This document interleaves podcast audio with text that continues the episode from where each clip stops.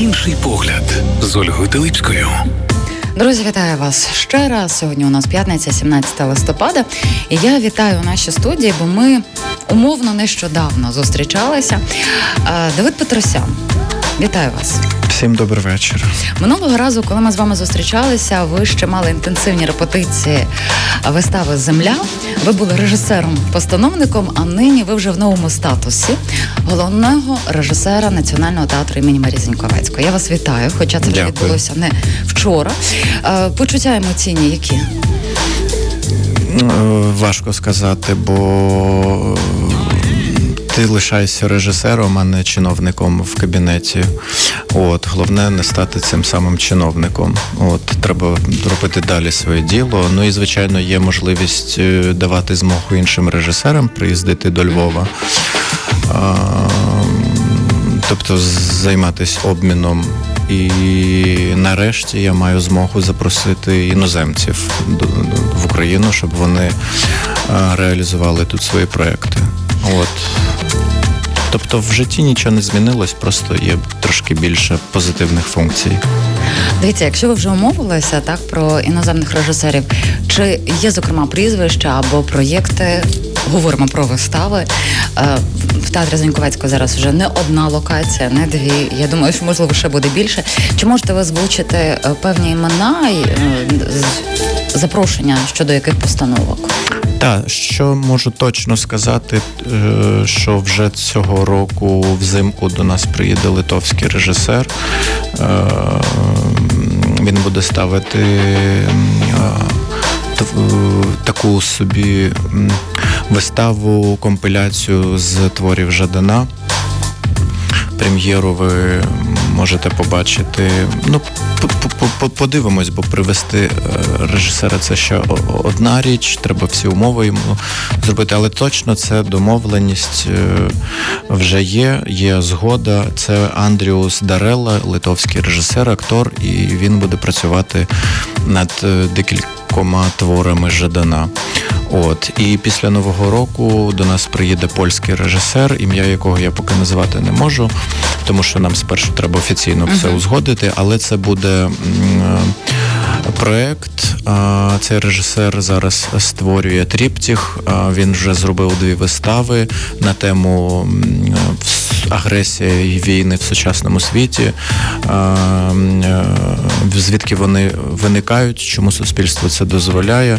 І, власне, у Львові він завершує цей триптих, це буде вже 3-й проєкт на цю тему. І ми дуже сподіваємось, що нам вдасться це зробити. І ведемо перемовини ще з 2 литовськими молодими режисерами. Сподіваюсь, що один з них приїде в кінці сезону, а дівчина, молода, гарна режисерка, талановита, вона вже приступить до роботи в наступному сезоні. Слухайте, плани фантастичні. Вони реалістичні. Мені подобається ваш підхід. Знаєте, мене зараз так зачепив момент триптиху, бо я зараз читаю книгу, яка називається «Фурія Гітлера», зокрема про роль жінок, як вони теж долучалися до процесу створення і Голокосту, зокрема у Європі, і як розповсюджували нацистські наративи. І воно так дуже відгукується, тому що це таке цікаве дослідження, бо якось все перепадало на патріархальний світ, а жінки начебто були дотичні, недотичні. І отут ви говорите теж про насилля, воно мені просто відгукнулося, що насилля має безліч облич, безліч рук. Чи є, можете назвати, чи це драматургія, чи це якесь певне дослідження, той триптих, який буде заключений у Львові? Цей режисер, він за фахом, у нього 3 освіти, і одна найважливіша освіта, яка впливає на стилістику його вистав, він документальний режисер. Режисер документального кіно, я маю на увазі. А потім він отримав освіту театрального режисера, я бачив його декілька вистав. Вони мають дуже сильний присмак документальних подробиць, але при цьому він завжди в фіналі виходить на якусь таку дивним майстерним чином театральну феєрію. Він це таки створює. І остання його прем'єра в Польщі, дуже скандальна вистава, яку усюди довго забороняли, «Смерть Івана Павла II». Хто знає, той знає, що це просто такий сучасний святий для всіх поляків, і говорити погано про нього не можна. Власне, там нічого поганого і не говориться, там тема йде про те, що сучасна молодь, сучасний світ, вона не робить вже ідолів з оточуючого світу. Ну, тобто, було покоління, коли люди легше вірили, що є певний ідол в вигляді Сталіна, наприклад, вірили, що він врятує світ.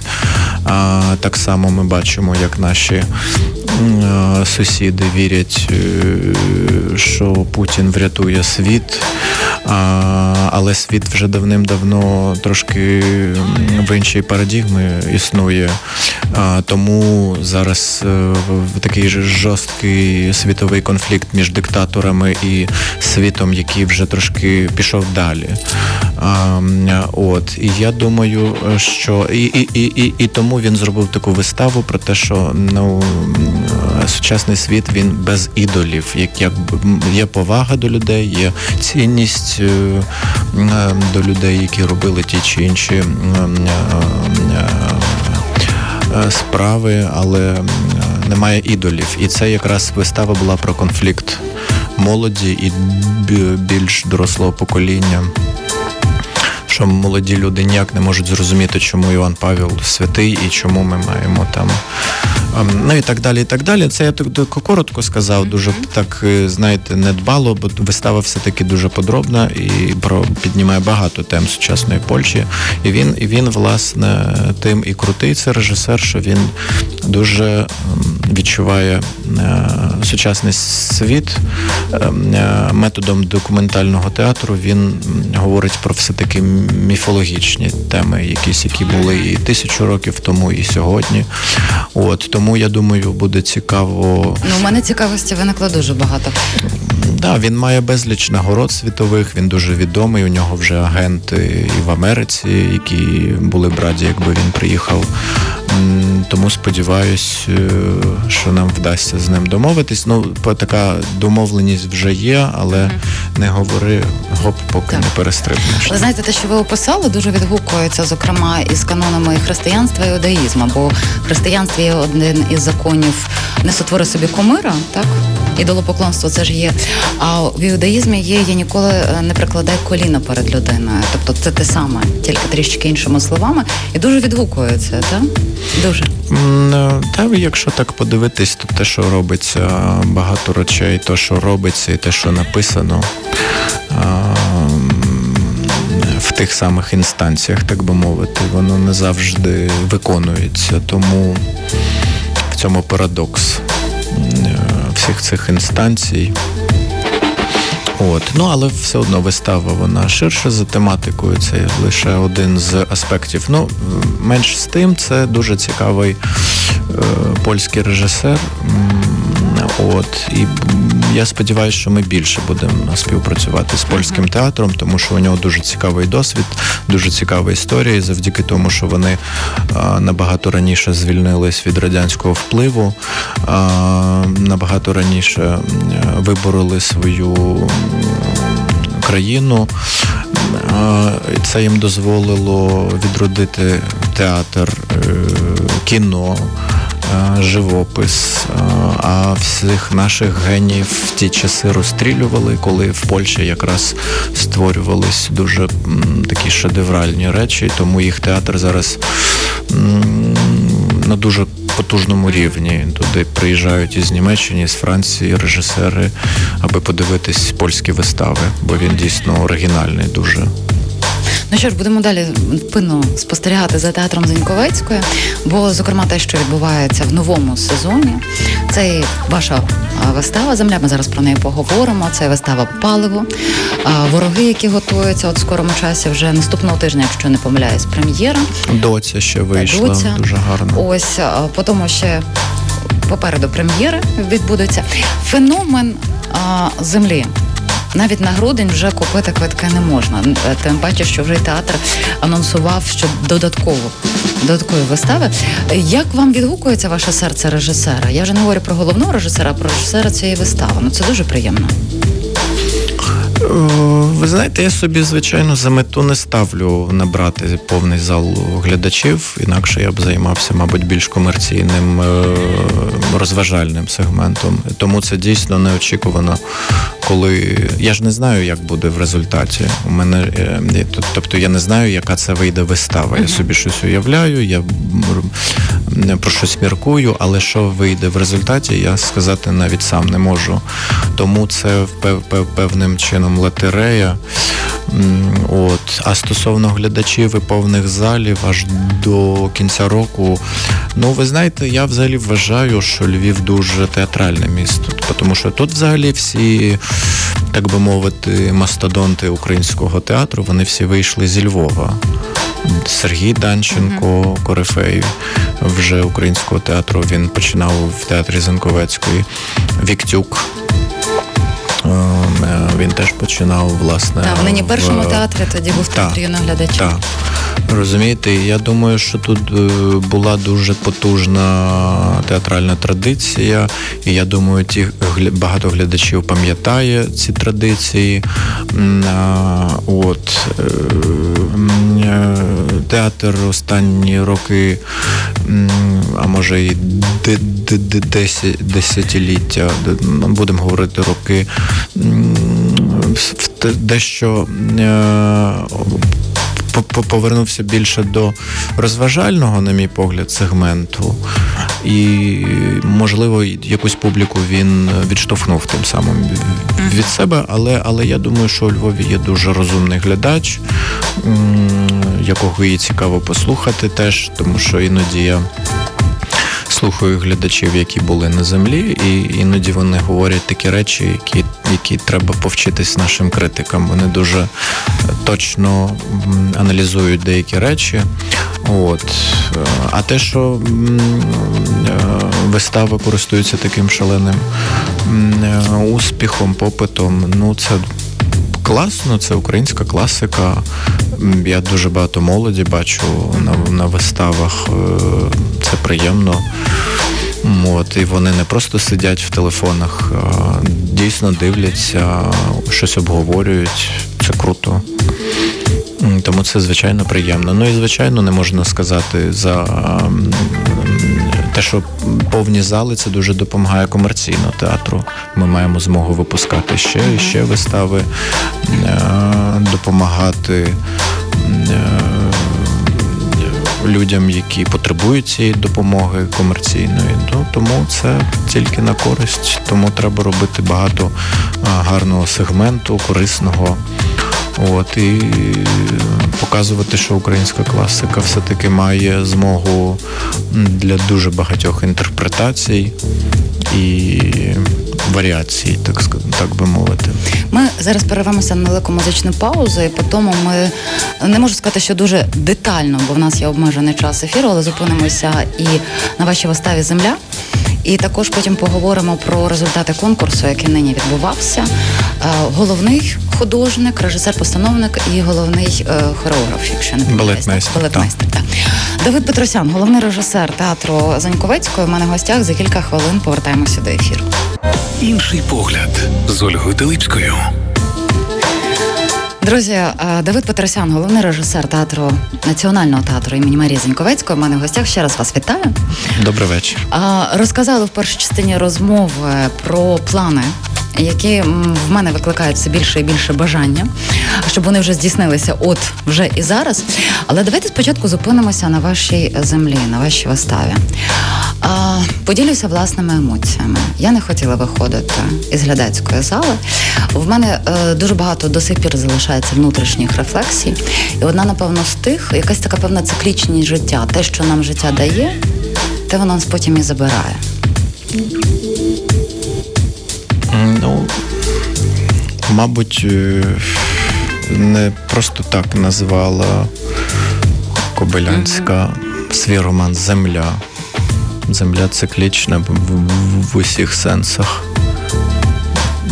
Це, я думаю, не якесь відкриття, це філософська така дійсність, яку треба прийняти. І як би погано чи важко не було, земля почне все одно плодити, давати плоди, і життя все одно буде рухатись далі. Є покоління, які більше страждають, але задля майбутнього покоління. Є покоління, які менше страждають і мають змогу насолоджуватись сьогоденням і менше, можливо, замислюються.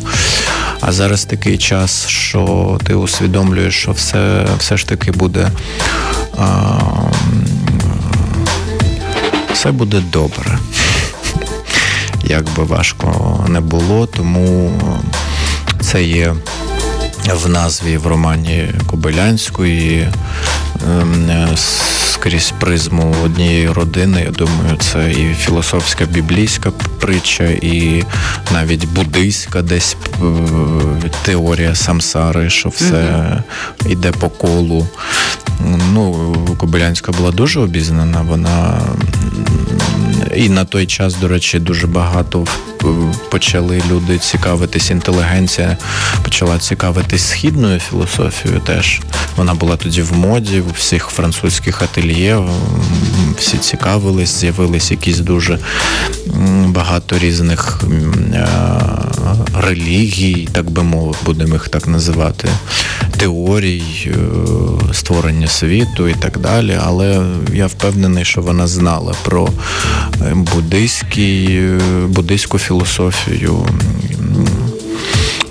Тому це настільки багатогранний матеріал, що на нього не можна дивитись суто скрізь побутові обставини однієї української родини.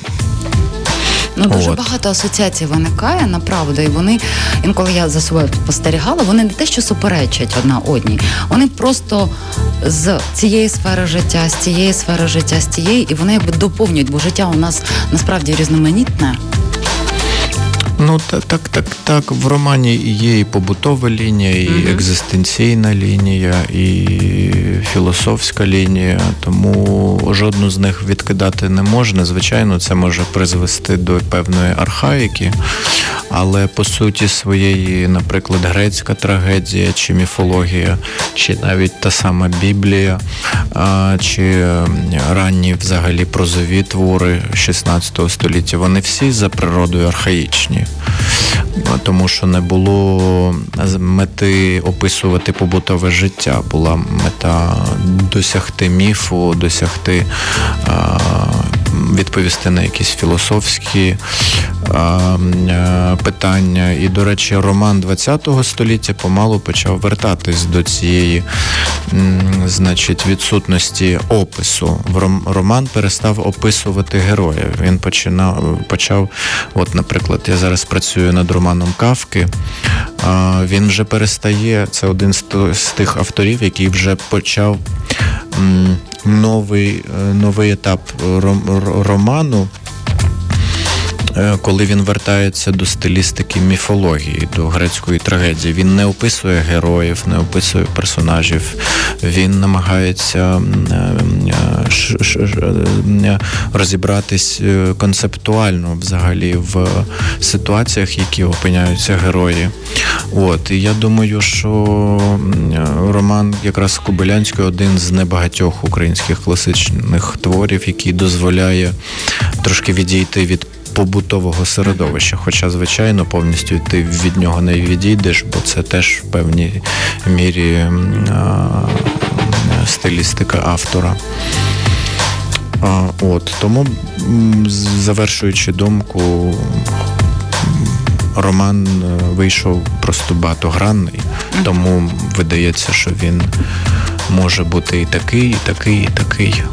Але я ще думаю, знаєте, дивлячись, з яким воно настроєм ти приходиш, і це, що я люблю, наприклад, в сучасному мистецтві, що ви, як режисер, все, що хотіли, сказали. Тепер дивлюся я, наприклад, і сприймаю все крізь призму свого сприйняття, бо для мене, я розумію, що це моє внутрішнє, але коли я потім була вже на прем'єрі «Паливо» Наталії Сиваненко, я навіть її у студії тут говорила про те, що в мене, от, якщо там ти стаєш паливом сам для себе, і ти теж потім продовжуєш життя заново, вибудовуєш певні концепції, цінності. І мені дуже перегукувалося, зокрема, з останньою сценою вашої вистави «Земля», коли, попри усе, ми знову починаємо сіяти. Тобто знову ми проростаємо, і це відгукується в час війни нинішньої, тому що ми бачимо, що багато, скажімо, є така піраміда логічних рівнів, всі цінності наші повалилися. І нам потрібно вибудовувати їх, скажімо, на своєму ж ґрунті, але нові. Але ви знаєте, те, що ви підсилили, скажімо так, акумулювали трішечки львівську театральну критику, і що я простежила, що пишуть про братовбивчу війну, тобто між Росією і Україною. Я намагалася, коли прочитала, думала, мені здалося, але я там геть цього не бачу. Ви там це закладали так просто для себе, щоб... Про братовбивчу війну? Ну, так. Ну, мені здається, що це було б не просто легковажно, це безглуздо на... Скільки вже 12-й рік, майже, ну, скільки років вже війна, і яка братовбивча війна, про що мова. А як вам здається, чому тоді такі паралелі можуть виникнути? Я думаю, ви знаєте, я не знаю, я не читав багатьох речей, тому я не можу аналізувати те, що ви прочитали. Розумію. Але зі свого боку можу сказати, що кожен глядач або кожен режисер, він створює виставу або сприймає виставу з точки зору того рівня, в якому він перебуває, розумієте? Якщо хтось думає, що... Ну, от, наприклад, Кобилянська пише про братів в Буковинському селі. Вона не пише про братів, які колись жили в Буковинському селі. Час зробив так, що один поїхав на схід, інший на захід, а потім вони зустрілись, і він його вирішив вбити. Вона пише про локальну історію, і ця історія тому і стає біблійною, тому що вона локальна. Це більше питання про не братовбивчу війну, а питання про те, що є люди, які, наприклад, ідуть, якби їм, і я це показую в виставі, я цього не приховую, що не всім військовим, не всі військові героїчно ідуть добровільно, є люди, і це нормально, коли їм страшно, але вони все-таки ідуть, і коли вони вертаються, тут є дуже цікава, як на мене, тема не бути ножом в спину, а бути підтримкою тим, хто вертається, тому що у нас суспільство розділилось дуже чітко на дві категорії. Люди, які і фізично, або морально, або ще якось виборюють якось право бути вільним. Є люди, яким... три категорії людей. Є люди, яким взагалі...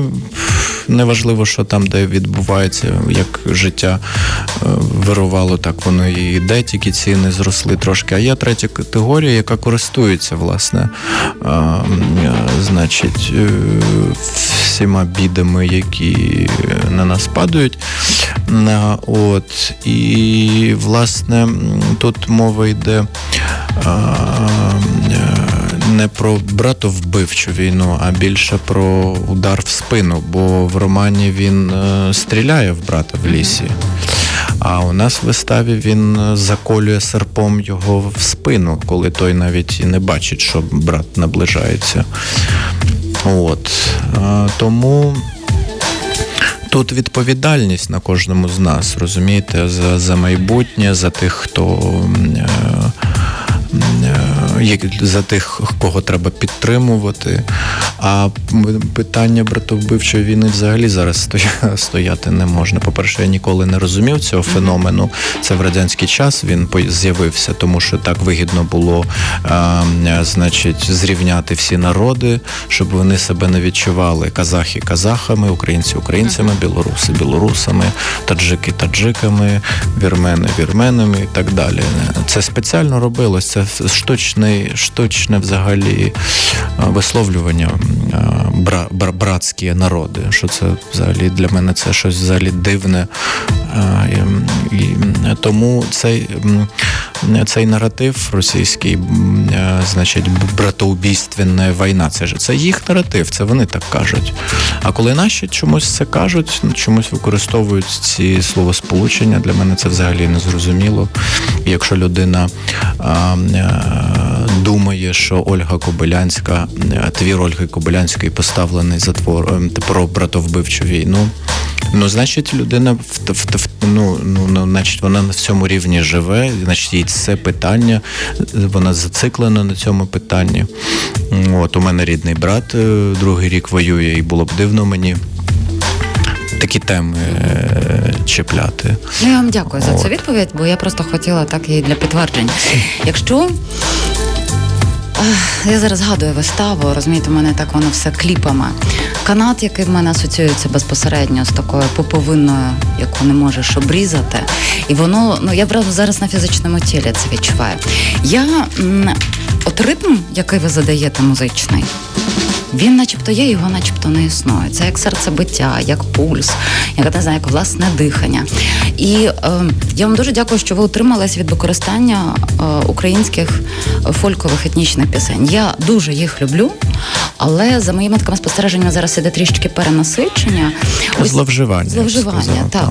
Ось це відчуття такого ритму, такого дихання, яке ви задали в виставі, темпоритмічне, воно у вас зародилося у вас безпосередньо, чи ви якось в колаборації, тому що ви запросили Оксану Цимбаліст з театру Лесі. Ось у вас була така потужна, мені здається, музична підготовка, у вас не тільки музична, але в контексті цьому би хотіли задати запитання. Я перед виставою заздалегідь готую музичне оформлення.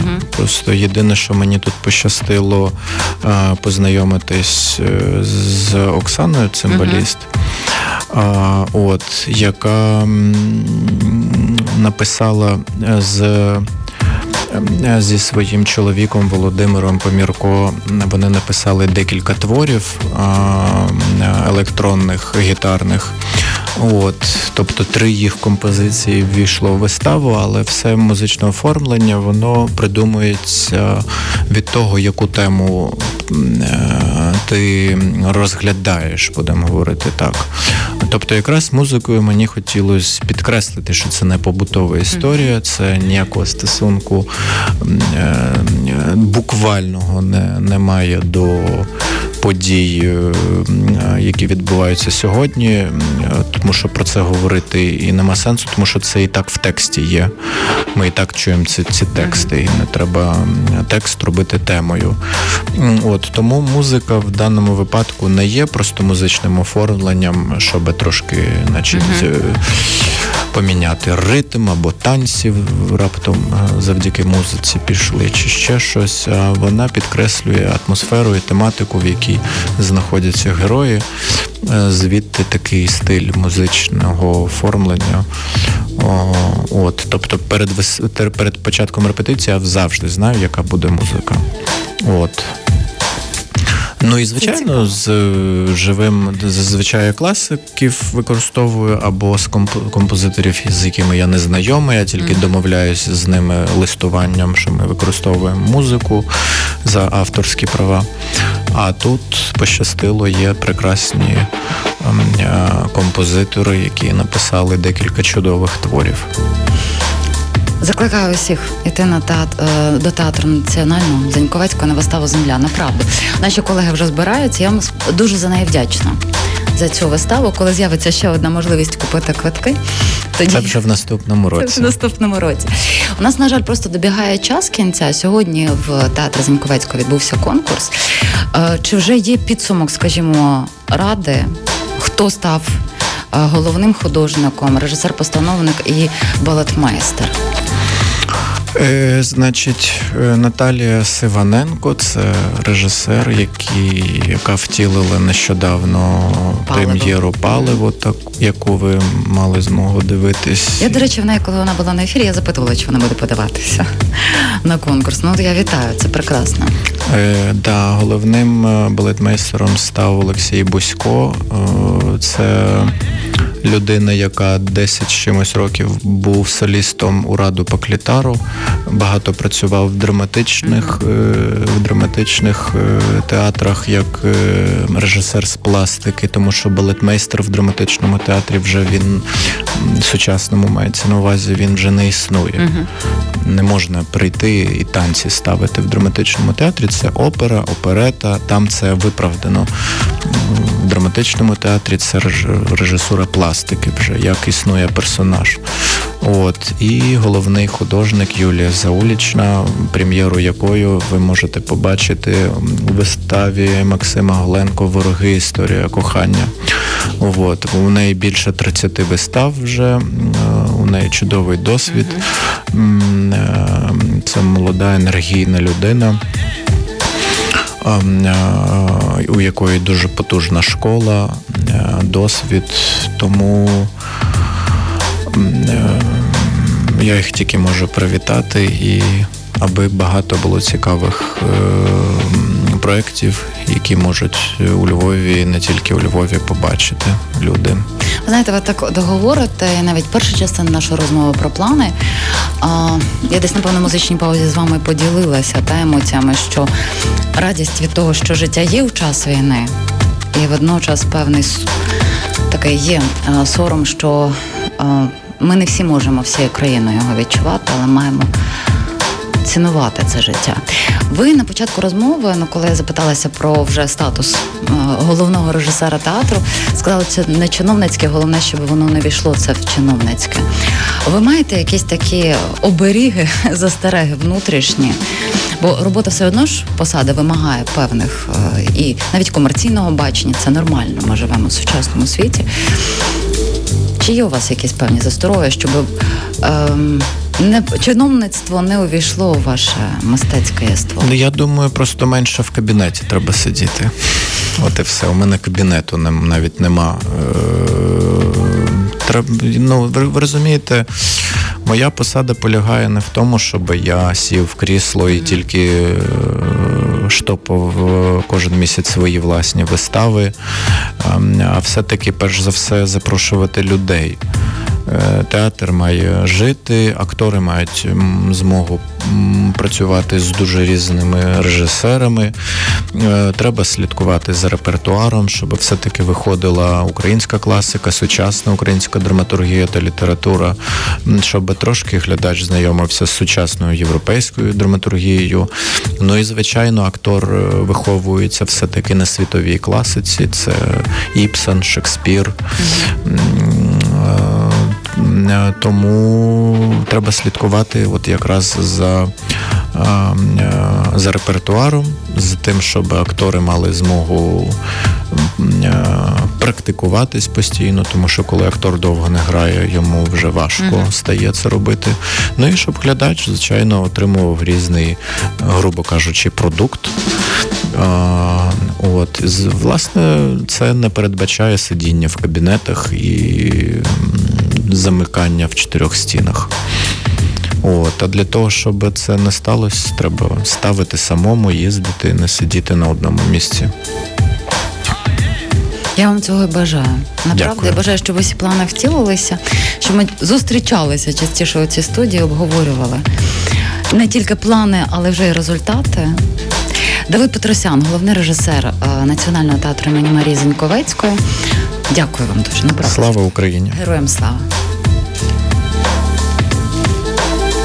Радіо Перше.